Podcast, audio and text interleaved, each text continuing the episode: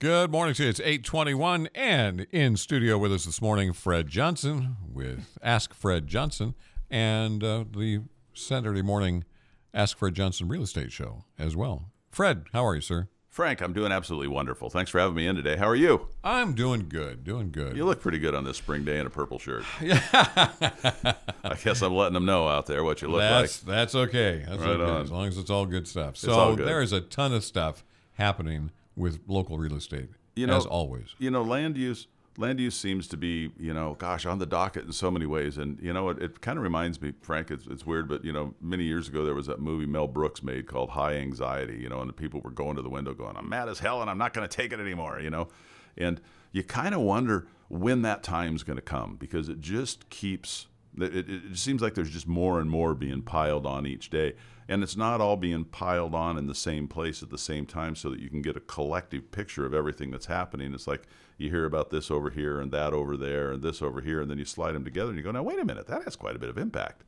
And we're seeing a fair amount of that happening right now in, in Bend. You know, one of the things, a couple of the things that are happening slowly and kind of quietly um, is that tract of land out there where the Stevens Road tract is, where um, the, the um, uh, it made the news not long ago with the library selecting a 10 acre spot out there.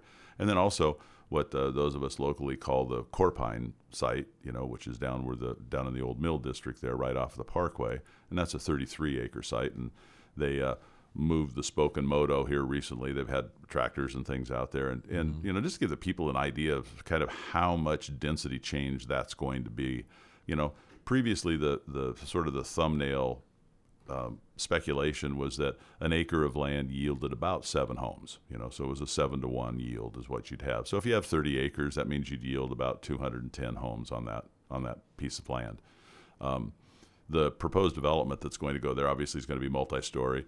Um, 1,600 um, dwelling units are proposed, in addition to another 50,000 square feet of office space and 100,000 square feet of business space. And then, if you may recall, last year the parking requirement was was lifted, so that's not required. So if you if you go to Kittelson or some of these traffic engineers or whatever, and they they propose vehicular trips per home per dwelling unit per day, there's at least a couple couple trips per day per house. Well, if you got 1,600 of them there, that means there's 3,200 vehicular trips, not counting any of the commercial or business activity that will be going on there. So that that area right now where you just sort of slide past the the uh, um, Starbucks there, and you merge into that sort of awkward intersection where Colorado and Arizona come together, and all that sort of thing. You probably know it all too well.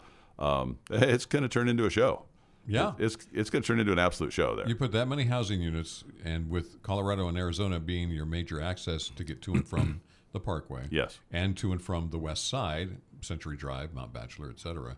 I don't know how that's going to impact things, uh, but it just I'm I'm seeing gridlock like crazy.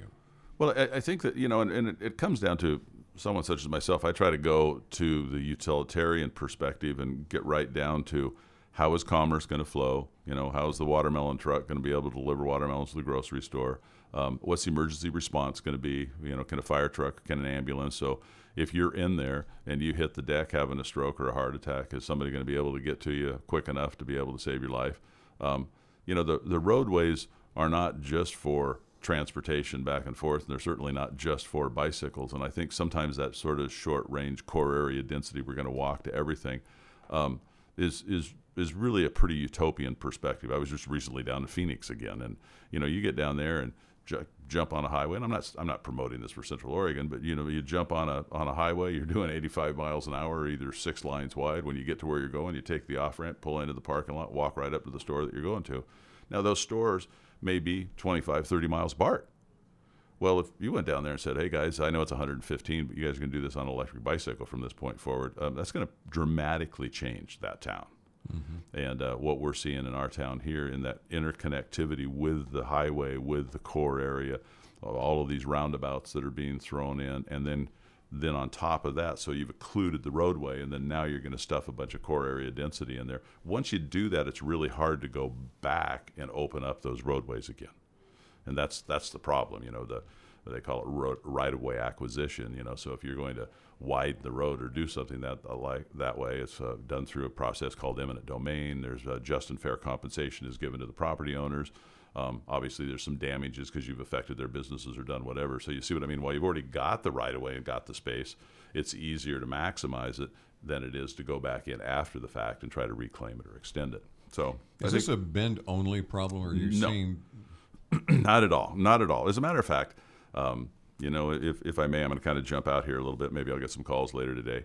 Um, you know, LCDC is is very proud of the fact that this is their 50th year, and LCDC, I think we could fairly say, has been an absolute disaster. Um, this is the thing that accounts for the urban growth boundaries, the process for the urban growth boundaries, the matrix as far as how much industrial, how much commercial, how much residential you need. You're supposed to have 20 years worth of inventory at your current absorption rate. Well, like in Bend, we haven't had any industrial land to speak of, so we've had no absorption.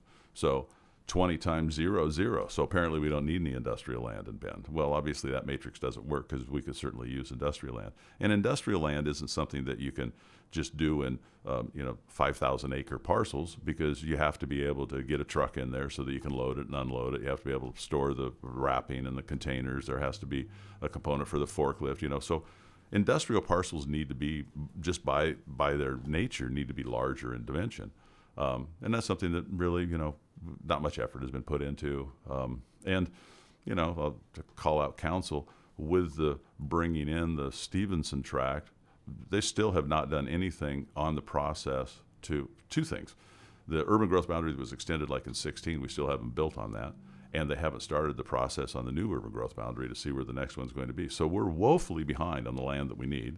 And we've put all of our trust in two large out of area developers, one down there where the Korpine plant is, and the other one on Stephen Road local staff says, well, you know, we don't really have the manpower. Why don't you go ahead and write your zoning and, and do the development the way that you want to do it and let them come in and steamroll our town. So it's going to dramatically change things. And to think for a moment that we're out ahead of it, we're out doing any planning, we're anticipating anything. No, it's totally reactionary. All right. Fred Johnson, there's never enough time, but there is on Saturday mornings at 9 o'clock. There so. is, And, and if anybody has any interest or any of the information that I've talked about, they can always go to my website at askfredjohnson.com um, you know, tell me uh, you, you, agree with what I say or you don't agree with what I say. Either way, or you can call the, on uh, Saturday mornings, nine to ten a.m. and uh, right here on FM News 100, 1110 KBND. That's the place to go. Fred, thanks so much. Always good to see you. Frank, thanks for having me on. I really appreciate it.